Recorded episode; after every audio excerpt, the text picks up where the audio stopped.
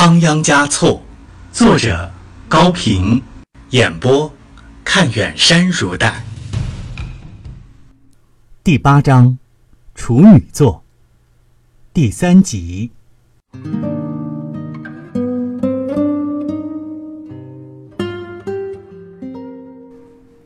起初，仁增汪母还经常探出头去望一望，兼顾着他的小店铺。后来听得入神了，索性不再管那铺子。他从来不曾想到，世界上能有一个这样可爱的人，为他写了这样美好的诗，又在他的面前歌唱出来。他记得看藏戏的时候，曾经羡慕过被歌颂、受爱戴的公主，但那是由别人扮演的。而此时，他仁增汪母却是真真实实的坐在这里，被爱恋着、赞颂着。他像是在做着一个见不得人的梦，羞红了双颊。改桑由于进货遇到了麻烦，很不舒心，带着一身的疲累和满腔的焦躁回到家中，一屁股坐到垫子上，继续生那个赶马帮商人的气。听到隔壁响起了六行钱，更加烦躁起来，又弹又弹这个磁蛋堆鼓，他嘟囔。真想跑过去呵斥他一顿。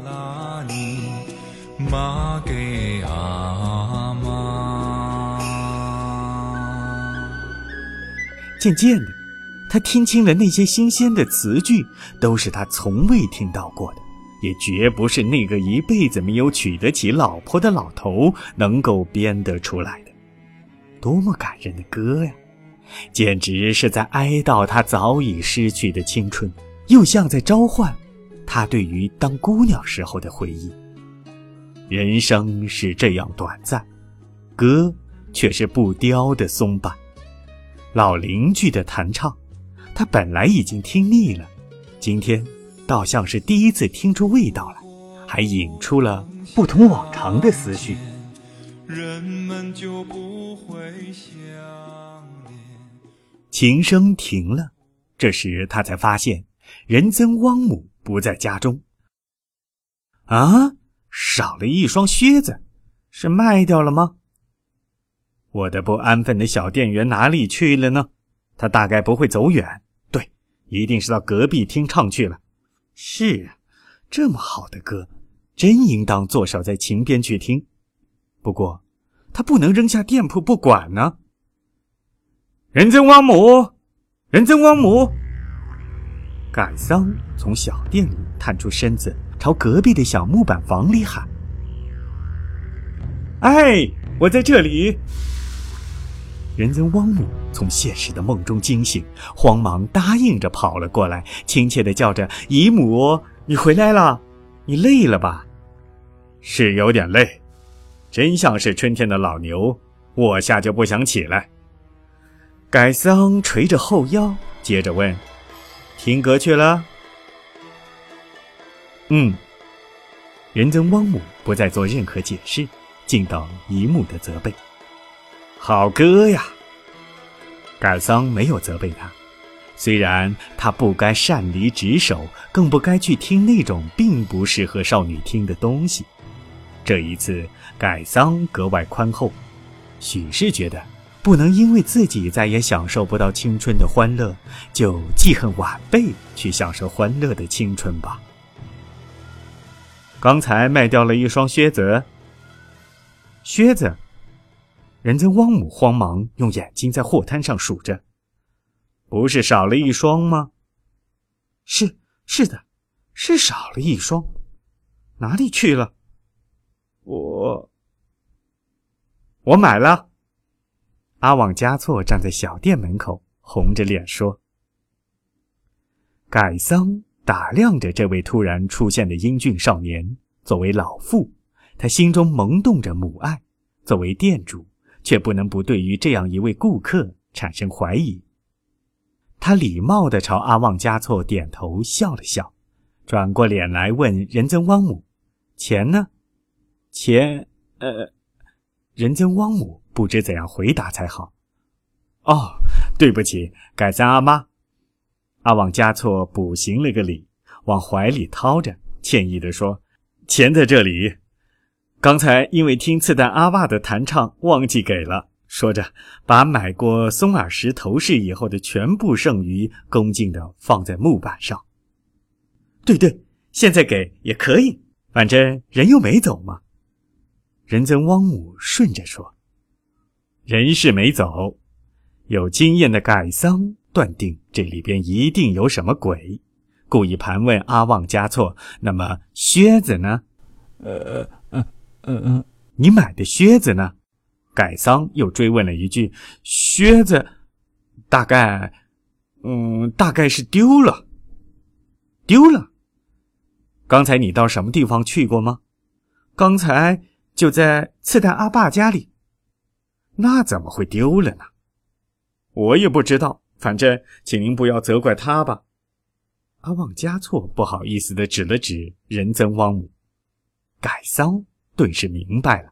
同时感到了那种被人捉弄了的羞辱，认真生起气来，嗓门也变大了，冲着阿旺加措发出一连串的质问：“你是谁？你是干什么呢？为什么引着我的仁增旺姆说假话？这靴子到底是怎么回事？小小的年纪耍的什么花招？看你长得倒还不错，样子不像个坏人。”可海螺虽然洁白，肚子里却是弯弯曲曲的。老老实实的说吧，你究竟是什么人？阿旺加措像罪人一样的僵在那里，只觉得自己的头越变越大，大过了雪山，大过了天空。从哪里说起呢？唉，只怪自己太大意了，太鲁莽了，太感情用事了。这一下可好，惹怒了这位厉害的家长，以后再难以和心爱的姑娘来往了。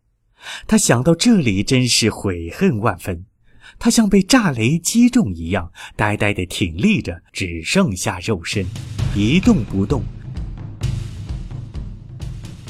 石头扔进水里，总要有个响声。我问了你老半天，你可是说句话呀？阿旺加措嘴唇动了一下。还是没有出声。他叫阿旺加措，是我的朋友。仁增汪姆挺起胸脯来救援自己的情人。改桑一听他说出“朋友”二字，像被烙铁烫了一下。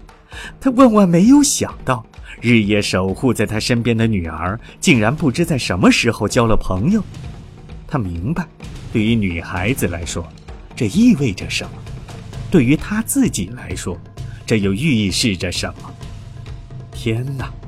仁增汪母到底不是亲女儿，他把这么大的事都隐瞒着，不对自己讲。原以为他年纪还小，谈情说爱还早呢，这真是老年不知少年心呢。他望着站在面前的仁增汪母，第一次明显的表露出挑战的神态。他感到这只小鸟正在扑打翅膀，就要起飞了，也许要永远的飞走了，他就要被丢弃了，他的母爱就要被小伙子的情爱粉碎了。他伤心，他恼怒，终于爆出了一声吼叫：“什么朋友？什么阿旺加措？一定不是好人！改三啦，你听我说。”一直在门边静听着事态发展的次旦奔了过来，他可是个聪明善良的小伙，是个天才呀！天才。改桑撇了撇嘴，呆头呆脑的样，什么天才？不，改桑啦，他的诗写的好极了，我活了这么大岁数，我唱过的歌比牛毛还多。却是头一回唱这么好的词儿，就是刚才你唱的那些。是啊，那都是他写的。真的？改桑吃惊了。真的，次旦说，是真的。